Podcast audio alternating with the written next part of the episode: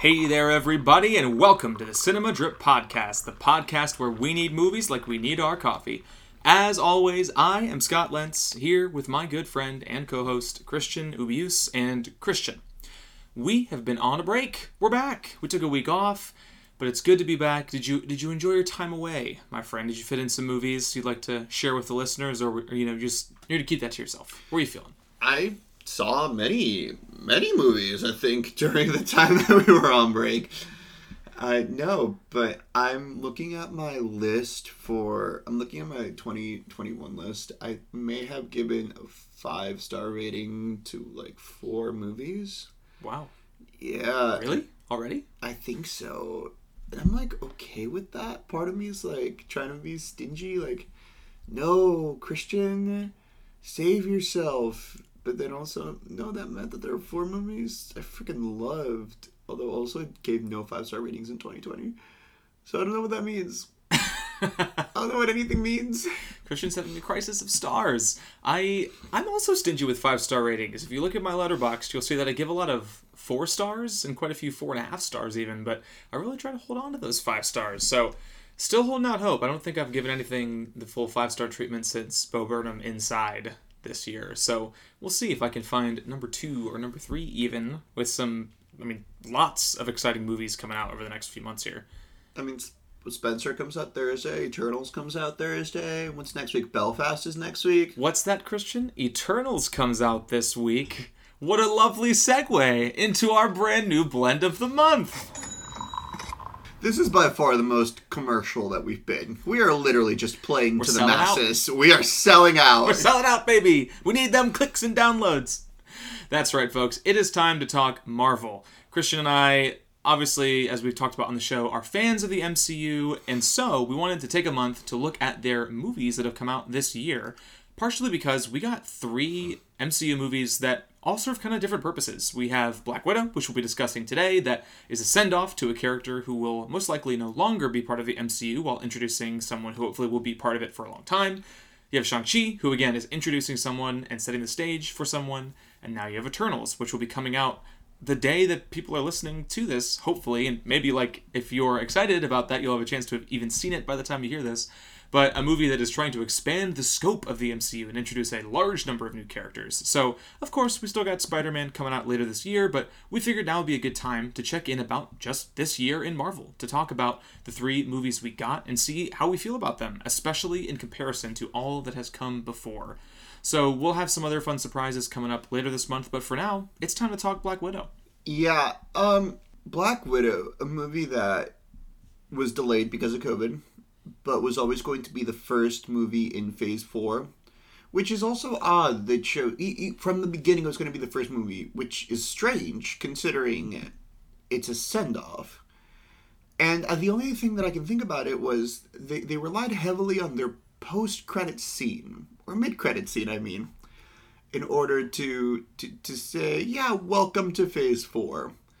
So I I don't know. I I want to start off before we get into some background information. We have gone through a full arc, Phase One, Phase Two, Phase Three, the Infinity Arc, and Marvel is dominating culture. It is part of the Disney machine. It's probably Disney's biggest instrument at this moment we had around a year and a half to a two year break. I think it was a year and a half since Spider Man No Way Home. No Way Far From Home. Since Spider Man Far From Home. And I wanted to ask, having this time away from the MCU, what did you think? Were you just. Was that year and a half long besides COVID because you didn't have an MCU movie? Is there something that you missed about them? Was it okay for you to take a break? What What were your thoughts? I'm guilty of every fanboy who wants his Marvel IV injected every six months or so. I love these things on a steady drip, and I'm sure we'll talk about this at, at some point, but Avengers Endgame is probably the best movie theater experience I've ever had.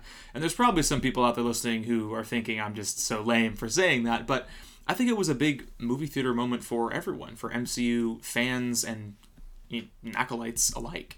So, in a way, I think having that time off was actually good, even though I get so excited about these things. It was good to build excitement for what was coming next. And obviously, they were able to line up some of the launches of the movies with the TV shows, which have been somewhat of a mixed bag, and I liked some better than others for sure, but still, it gave some space to breathe for what we had, and we got Spider Man uh, Far From Home as the sort of bow tied on the Infinity Saga, and now things officially kicked off with Black Widow. I, I think it worked out for the best, especially because I do think Marvel fatigue is.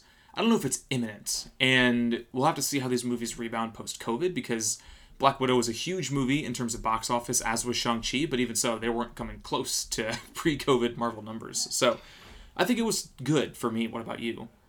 I'm I okay, so here's the thing. I enjoy the MCU, but I'm, I've never been a diehard fan. I evaluate each movie individually, which is something that I have been chastised for, and also something I stand my ground in because I think sure I can enjoy the franchise, but if each franchise is an individual component, I want to under I want to like the individual component, not just the franchise for existing. So when you say you evaluate each movie individually, you just mean you try to eschew all of the connective tissue for the MCU and I th- I think so because if you're someone who comes to a Marvel movie for the first time and that first time is say like movie 15 in the MCU, would you still enjoy it? Or would the burden of not having the first 14 kind of cause it to bog down in your estimation?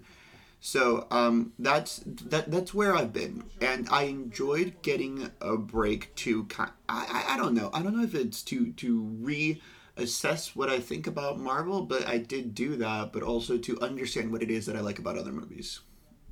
Very cool. And I'm curious to see how that will bleed into our Marvel discussions, seeing what works for you within Marvel movies and what doesn't work specifically because of Marvel shenanigans. As there are some Marvel has a lot of shenanigans. Yes, they do. There are plenty of very valid critiques. And you know, while we're at the outset of this discussion, Christian, I want to bring up, I guess, the the debate that we've all talked about, but Martin Scorsese gets a lot of love or lack thereof on our friends.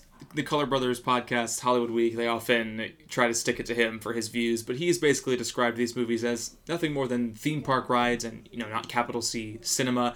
And the way that I've always seen that is that he's Martin Scorsese, and he could definitely say what he wants about movies, and he's probably right.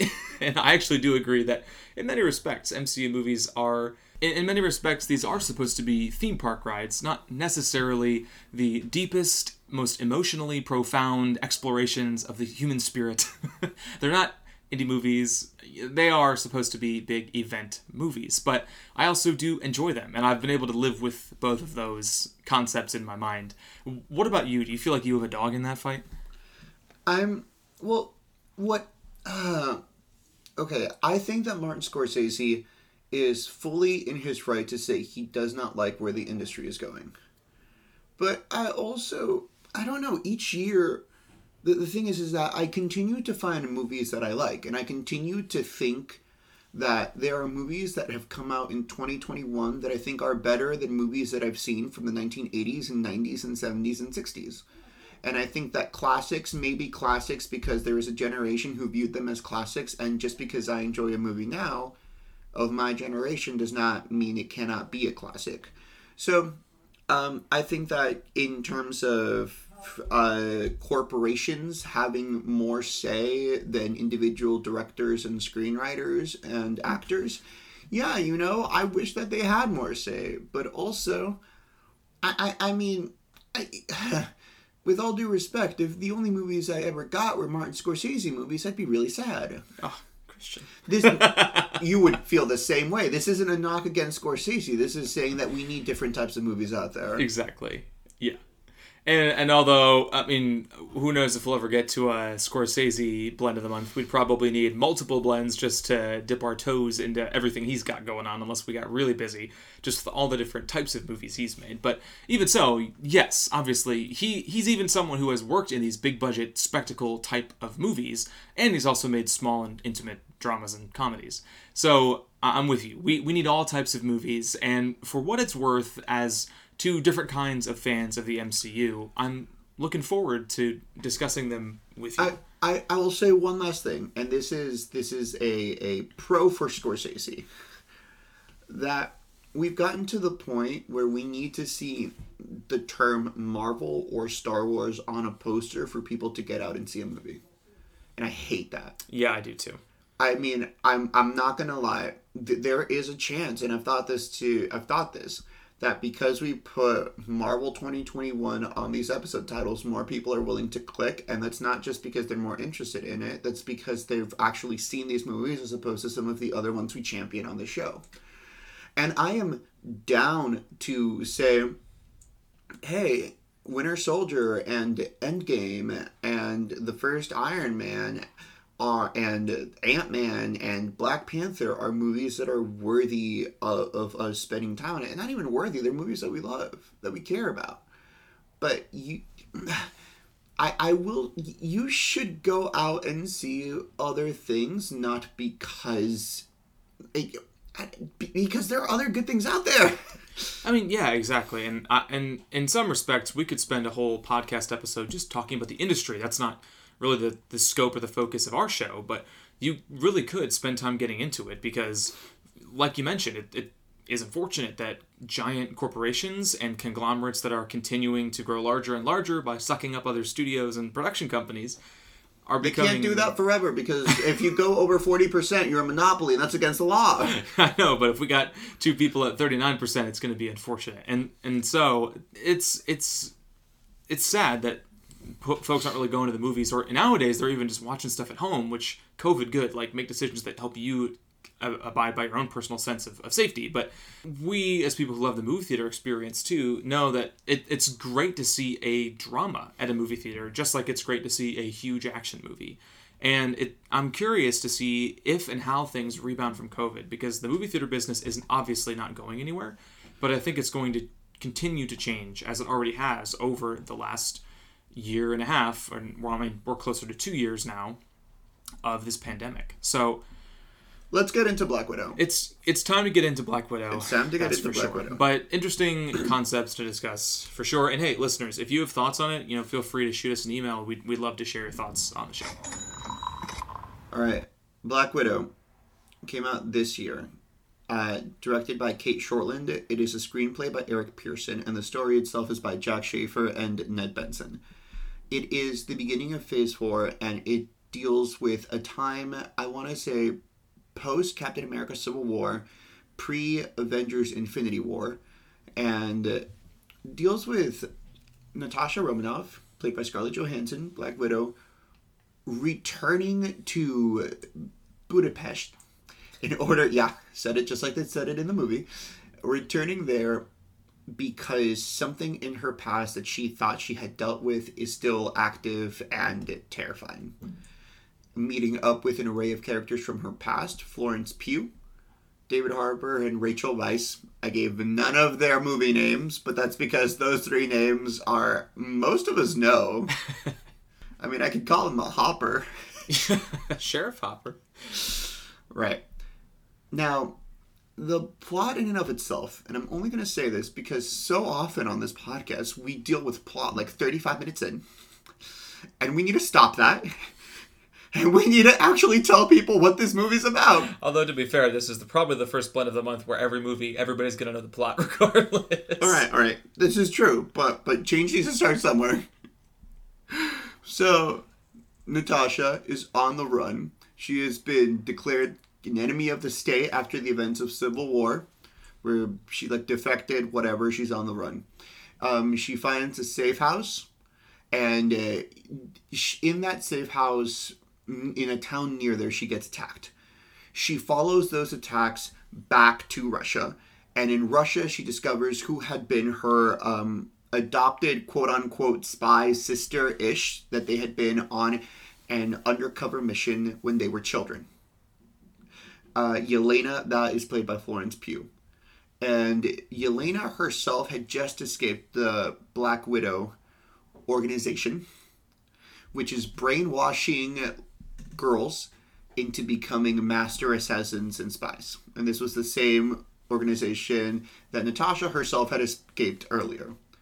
And through that, they end up finding their um, quote unquote. I'm just going to call them their Black Widow parents, who who were in that secret organization with them or undercover with them, and the four of them, as a weird mishmash family, decide to go on and take the Red Room, which is the organization that takes that that well that gets these Black Widow individuals.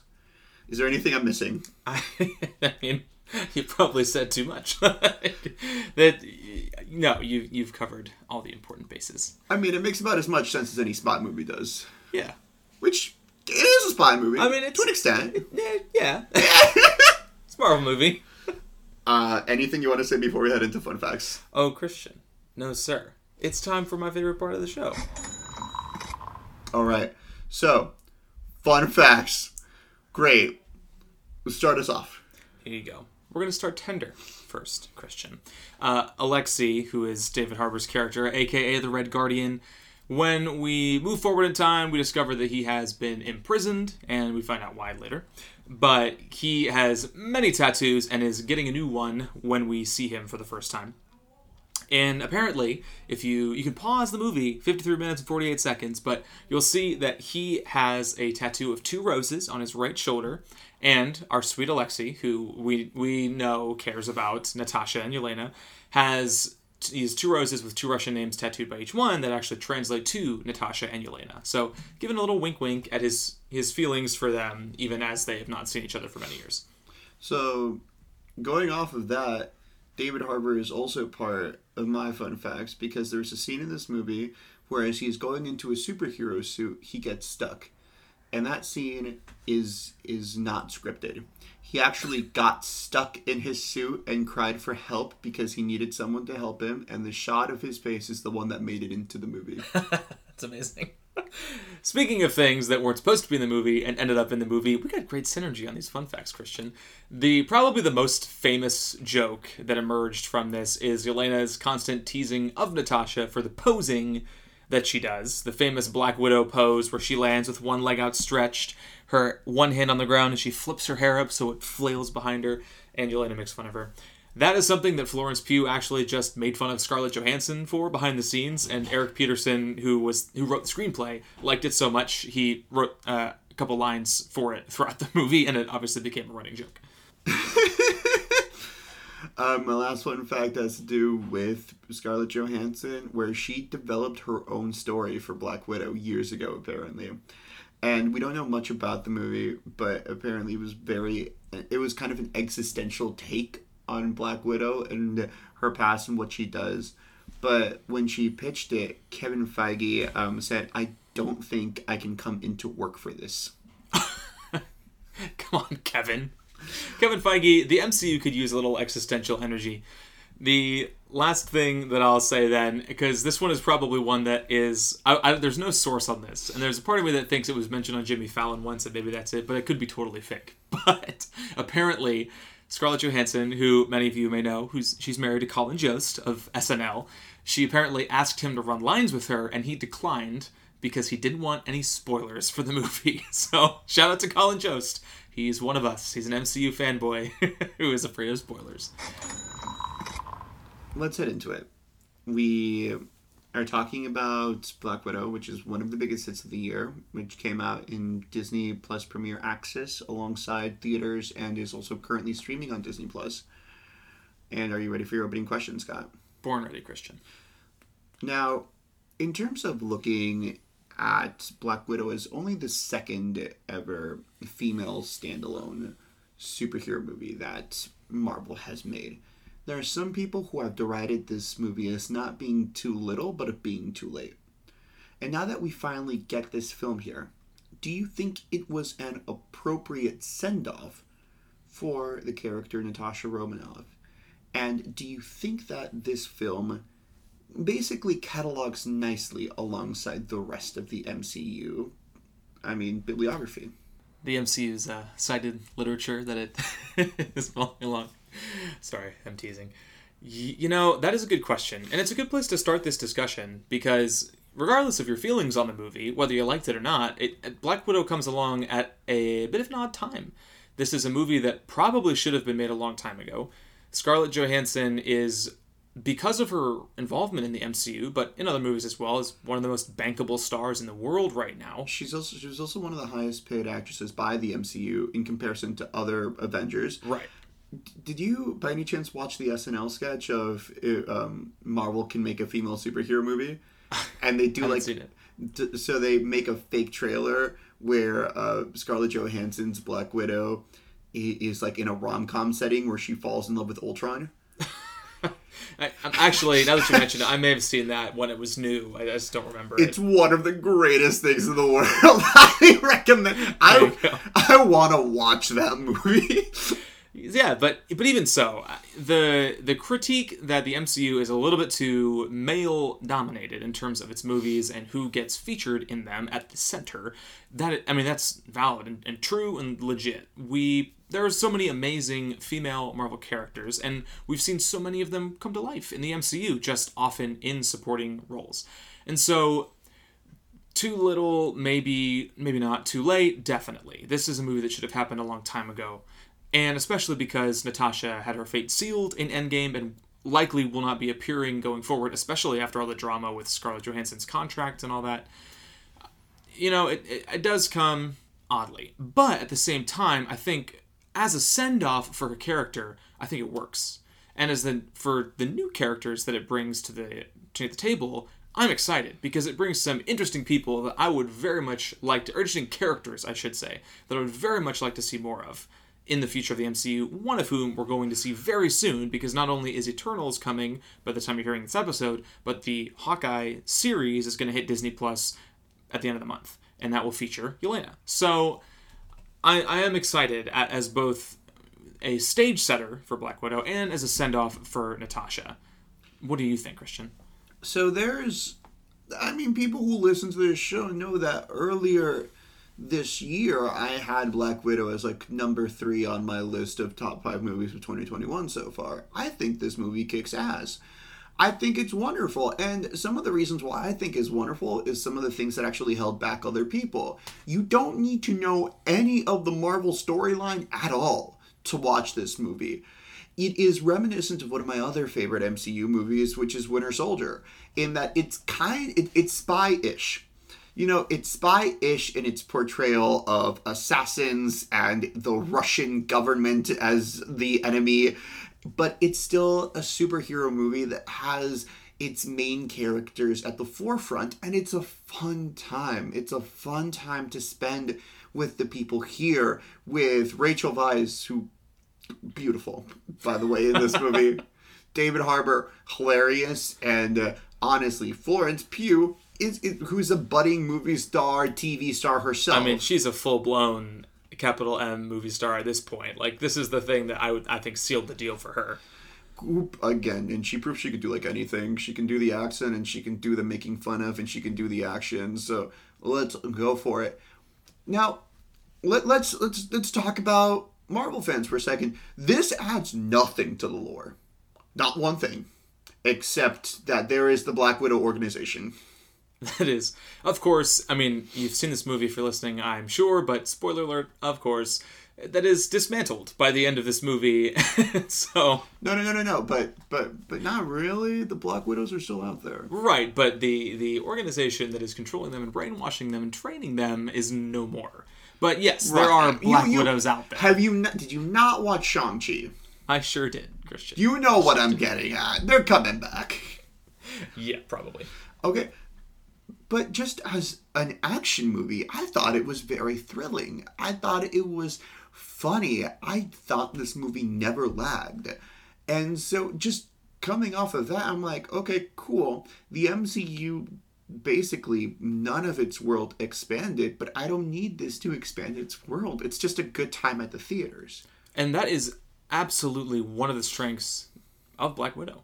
The fact that it can exist on its own, that you could have gone to see it and only missed a couple throwaway comments here and there. Because, of course, they keep referencing the fact that Natasha's an Avenger, and at the beginning, it's very clearly connected to the events of Avengers or Captain America Civil War, but you don't even really need to know that. You can pick up that there's some history with her and General Ross, who makes a cameo, and that's that. I, I am curious though, Christian. Is this a movie that you watched a second time in preparation for the show? I've saw it three times in theaters and one in pre- in preparation. You've seen this movie four times now. I've seen this movie four times now. oh my gosh. Okay, that's impressive. though this is why I ask it. because I also watched this movie for a second time, and I will confess, I watched this movie for the second time on a plane while I was flying back from visiting some friends in Ohio. And Th- this is the equivalent of you like basically I don't know during lunch copying your friend's homework because you needed to turn something in. It's not quite. It's the equivalent of doing the assignment over lunch, not copying someone, but I'm hastily finishing it before it's time to turn it in. Regardless, I I'm sensing that your feelings about this movie have not changed, correct? They have not. Okay. The, my feelings about this movie have changed, but only slightly. And I will say, I think my estimations of Black Widow have dropped a small amount. The reason I think very possibly could be going from seeing it in movie theater after not seeing a Marvel movie for a year and a half to watching it on my phone on a flight at night where I was feeling very tired. And who knows? That those factors do play in to our movie experiences. You do bring yourself into the movie, but I am curious. I That's guess like to, blaming the sun for shining too brightly when you're hungover. okay, Christian. okay. No, but I, I do think we this is something that makes more sense for a movie that you're watching with years in between and not just a couple of months. But our opinions on movies can change as we watch them and rewatch them as true. we change. And of course, you know, it's common for for people to get much more emotional at movies where children are endangered after they have children themselves. That's like a common. I have kids now. That's how I feel about movies. Like, oh no, save the kids. We Do you have children? Is there something you're trying to tell me? No, Christian. Is someone pregnant? Nobody's pregnant. Well, plenty of people are, but not not anyone in my family. I, I just mean to say that we do bring ourselves into the movies, and so I, I want to acknowledge that maybe just not seeing this on a big screen or even on a TV affected how I felt about this movie, but it just it didn't work for me as well, and I want to try to unpack that with you. Okay. Because I know how much you love this movie. Mm-hmm. So I think the the biggest complaint that I had watching it a second time, when I knew the story, kind of knew the beats and knew the characters and where this is going, is that it all feels very general. Dreykov is the villain, and we don't get a lot of screen time with him. And his plan is essentially just world domination, which is the one thing that you should absolutely not do in a superhero movie anymore.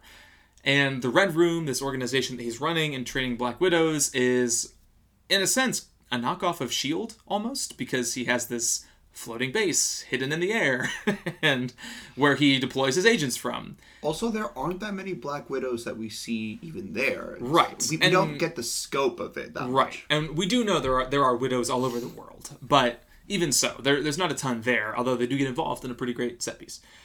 Uh, and regardless, though, I think there are a lot of points where Black Widow is still shown for me, and especially the characters. The the I mean, Red Guardian's not a widow, but essentially the widow family at the center of it. Their dynamics still worked for me. The actors' performances still worked for me. And I, I have no complaints in that department. I think just the general movie around them dropped in estimations for me. I think I know why. And and this is going to be based on our friendship and how I've known you to consume movies so far. I think you are. It's not that you're not the biggest fan, but a movie will drop an estimation for you if the villain isn't fleshed out. And I think that for me, a movie rises regardless of the setting of the villain if the hero is given all of the, like, basically, a, you know, all the bells and whistles, which I think is what happened here. I don't know if that is true, and, maybe we could unpack it in terms of other reference points to other movies, but I don't always need a super fleshed out villain. Shazam. Oh my gosh. Well, in Shazam, Shazam's problem is that it doesn't just have a weak villain, it has lame villains. it's got these dumb CGI demon creatures that are completely uninteresting. So that is Shazam's problem. But- but again, the family at the center of that movie is excellent. But but let you even let's talk about this. Dreykov is not a villain who is going to go down in the history of the MCU. Absolutely not.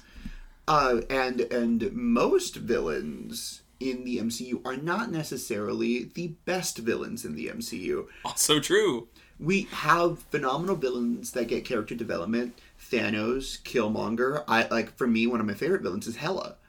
Uh, and Thor Ragnarok. Yes. No, I know. Are, are you anti Hela? I'm extraordinarily pro Cate Blanchett. I just Yes! remember being very underwhelmed by Hela. Uh, she was so funny. She's like, "Yup, these things are mine, and now I'm gonna kill you." I'm like, "Yes."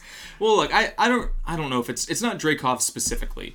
Uh, I actually really like Ray Winstone, who's the who's the actor who in this performance because with a very small amount of screen time, he is obviously having a blast because he gets all of the cheesy villain lines and he just sinks his teeth into them, rocking this Russian accent.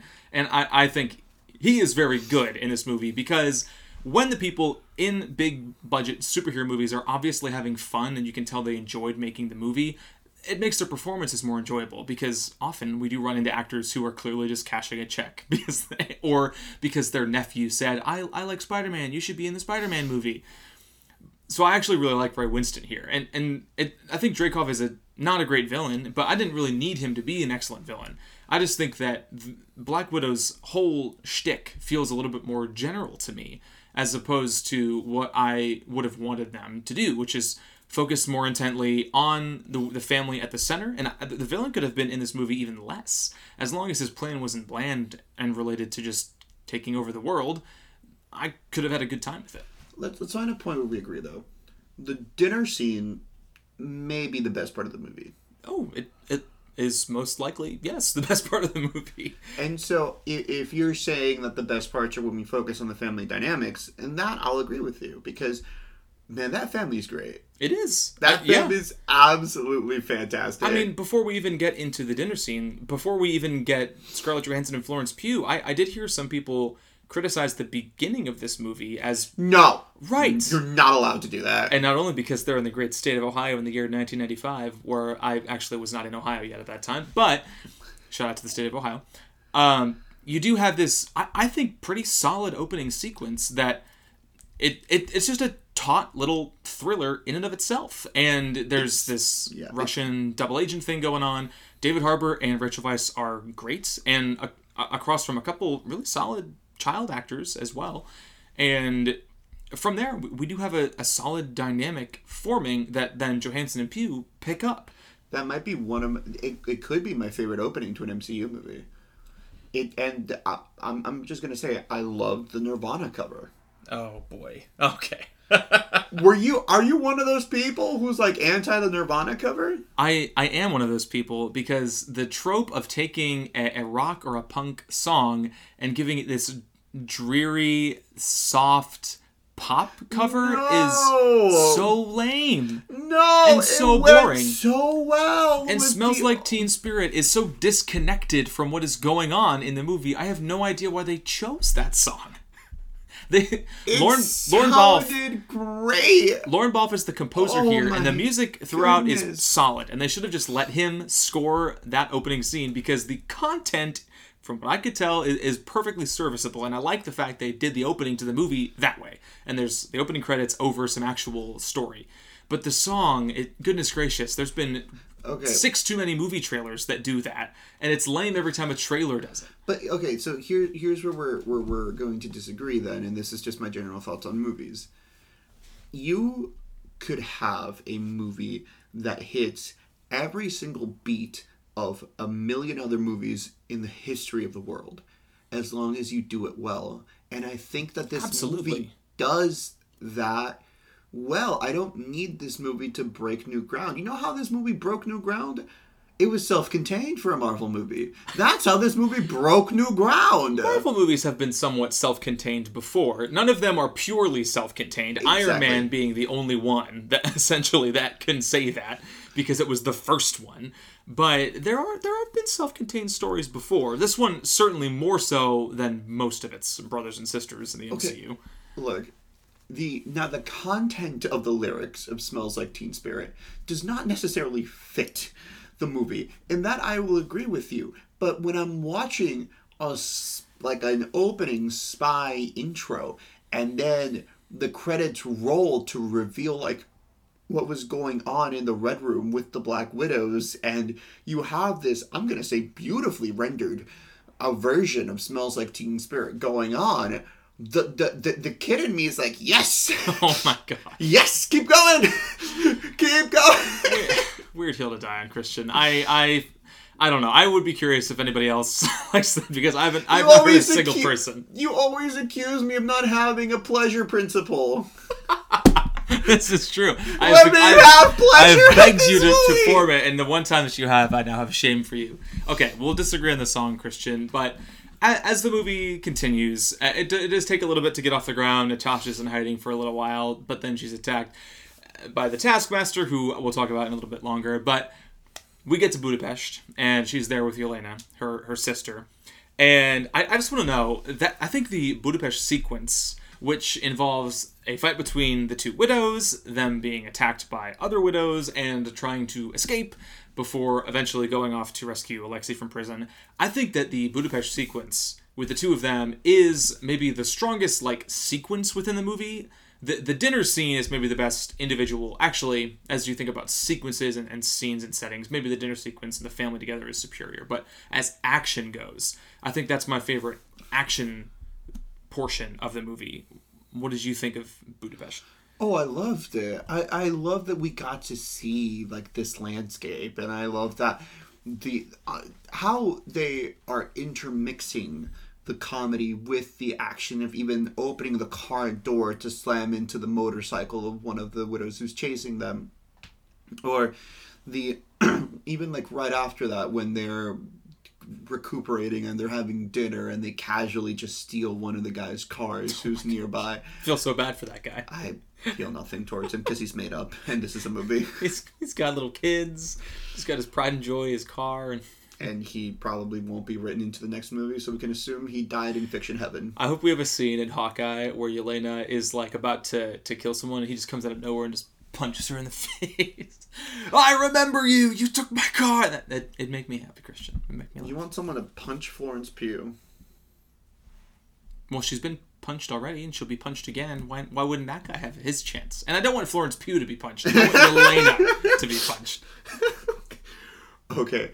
Uh, I'm I'm not gonna lie to you though. When the red room at the end, well, spoiler alert, the red room gets taken down. when the red room crashes, I loved that. I love the uses of the reds and the jumping through the windows and the various different camera angles going by and the explosion when Yelena like puts the pull into the propeller thingy. Um, and everyone jumping and flying through the air and midair giving parachutes to other people. There was the set itself, the production design.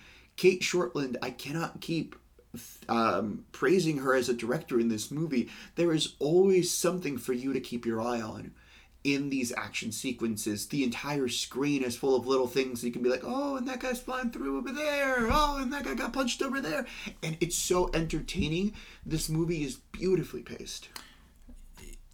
beautifully paced. I don't I don't know beautifully paced, but certainly well paced. That's for sure. And, and in terms of the ending, the the you know the the third act where they arrive at the red room and they're trying to take everything down has been criticized by some in the wake of this movie as just being like common bland over CGI utilized Marvel ending.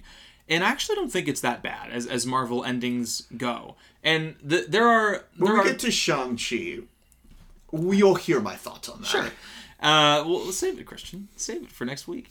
Um, but I, I, the one thing that I, I wish was a little bit more tightly wound was just the the balance of the different storylines going on. Er, I guess the balance of the, of the different characters because we have Yelena who is about to be lobotomized apparently, and she escapes and she goes to help, and then Alexei and oh my gosh, we haven't even said Rachel Weisz's name yet. Mel- Melina. yes. Melina? Melina, yes.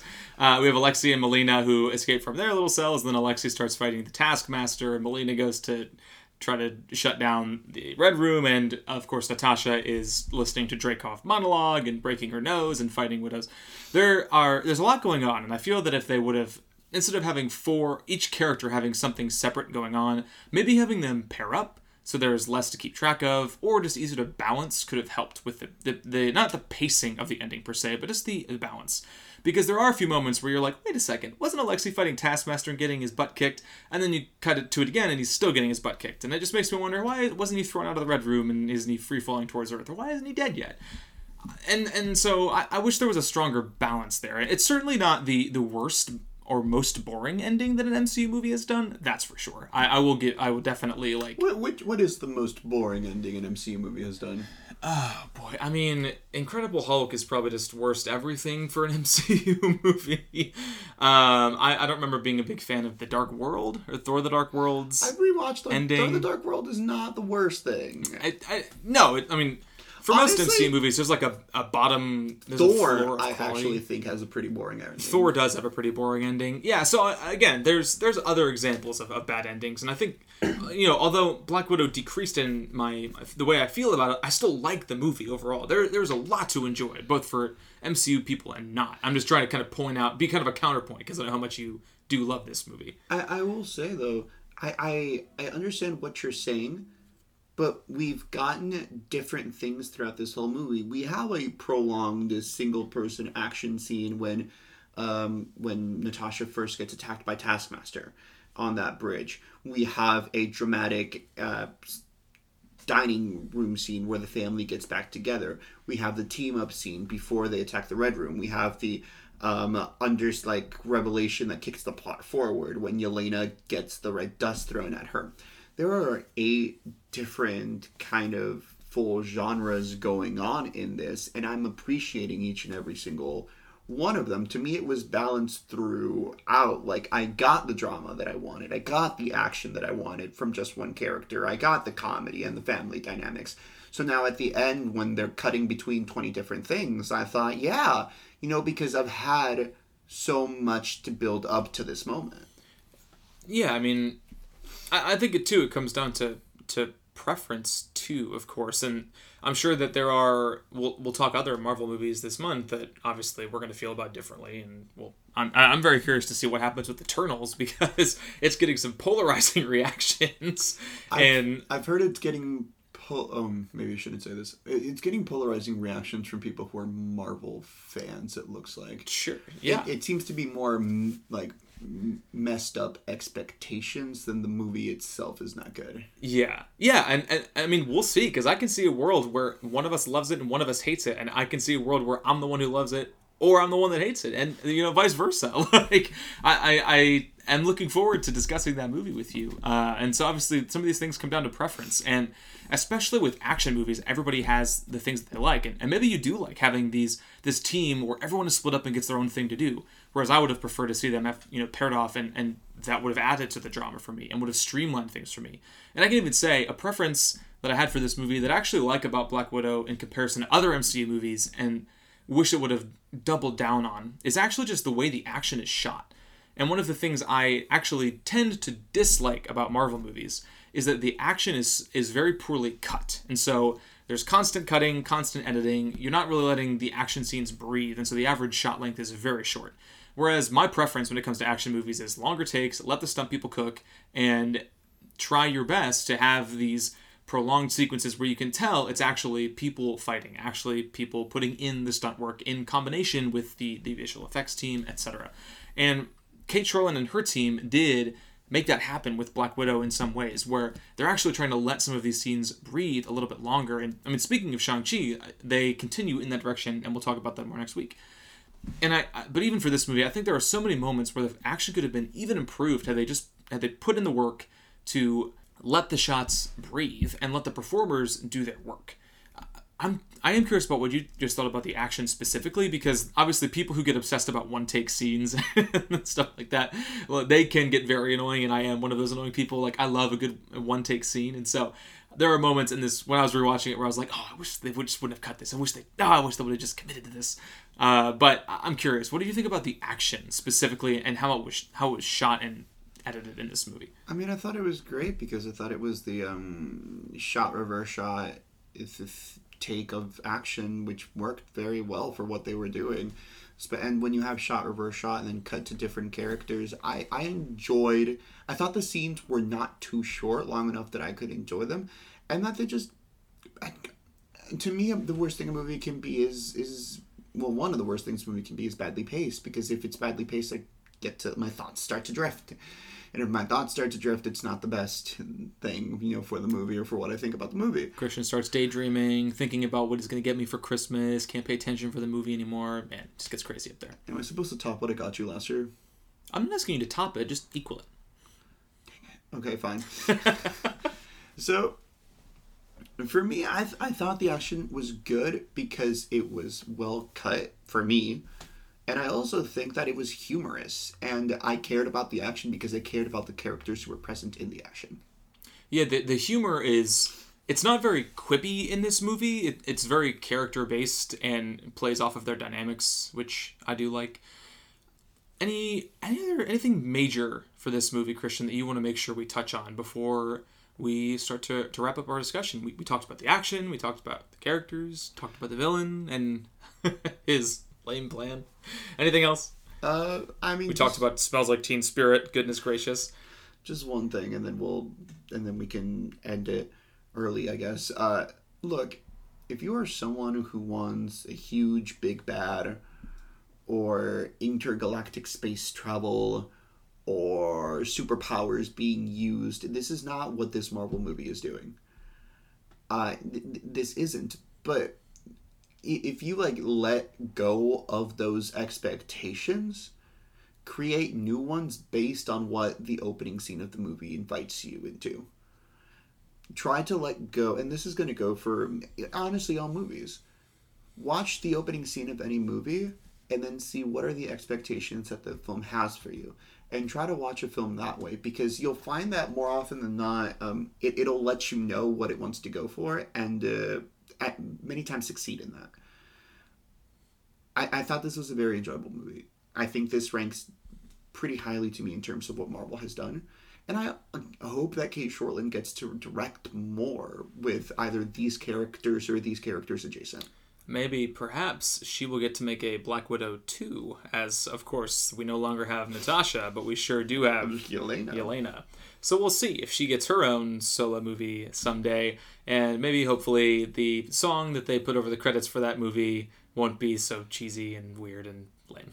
She'll probably get it in like 14 years once Yelena's character has died and they realize that they never made a Yelena movie. of course. So they'll bring in Florence Pugh one last time to play Yelena, and then who will they bring in next as her partner in crime? Who will they bring? Hayden Panettiere. Hayden Panettiere, who is older than Florence Pugh, coming to the MCU. All right, folks.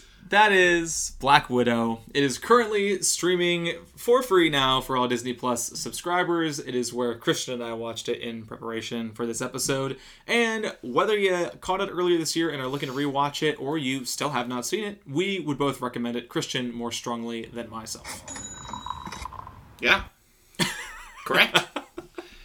Next week we have Shang-Chi and the Legend of the Ten Rings, which is still in theaters. Yes. honestly. I, I was looking into this before because I was hoping to just catch it on Disney Plus so I wouldn't have to pay for it again if I wanted to rewatch it in anticipation of our episode. Just go to Cinemark.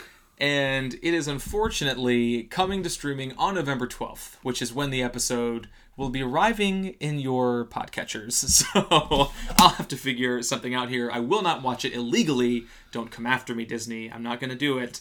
But we'll see. And just go watch it at Cinemark. I, I'm on my, my Cinemark poverty plan where they give me one free movie a month. I gotta I gotta ration that. Use it carefully. Oh, you don't have any of the uh, like carryover ones? I, I used them all. Oh, okay, makes sense. Yeah. Get the AMC plan. I know. I do need. To, uh, you know, I do need to switch to the AMC plan. I like people to do that. Cinemark, if you want to, I don't know, maybe sponsor sponsor this podcast. Maybe Cinema Drip brought to you by Cinemark. Maybe I'll stay. There's there we go. See what you can do for me, folks over at Cinemark. Or AMC if you want to give me a better deal than the three movies I have a week. And hey, Regal, if you're out there, I mean, we're we're taking all offers.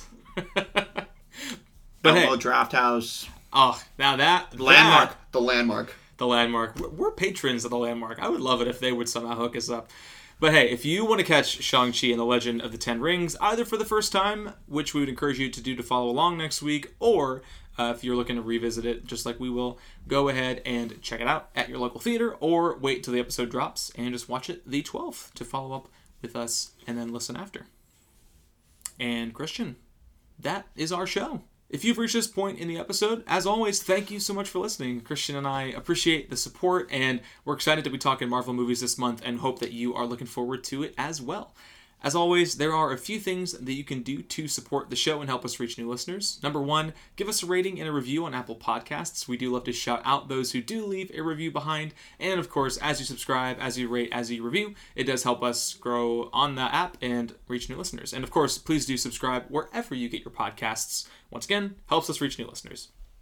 If you have some feedback for the show, do please send us an email at cinemadrippodcast at gmail.com. I will always say this we take your feedback seriously. We have incorporated it into episodes before, and we've shouted out folks numerous times on this show, whether it be our good buddy Paul Gonzalez, who gave us the idea for Magic May, or our buddy Jordan Brown, who wrote in some suggestions a few months back. Hi, Jordan. Hope you're doing well. Haven't talked to you in a while.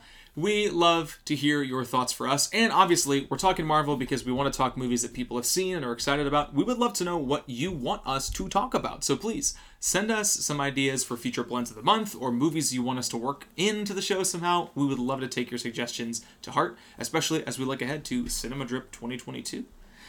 You can, of course, also follow us on social media. Christian and I are on Letterboxd, where we are regularly rating and reviewing the things that we're watching, and where I am stalking to see what he thinks of movies so I can be prepared before we record the show. And you can follow the show and myself on Twitter. Christian is on Instagram.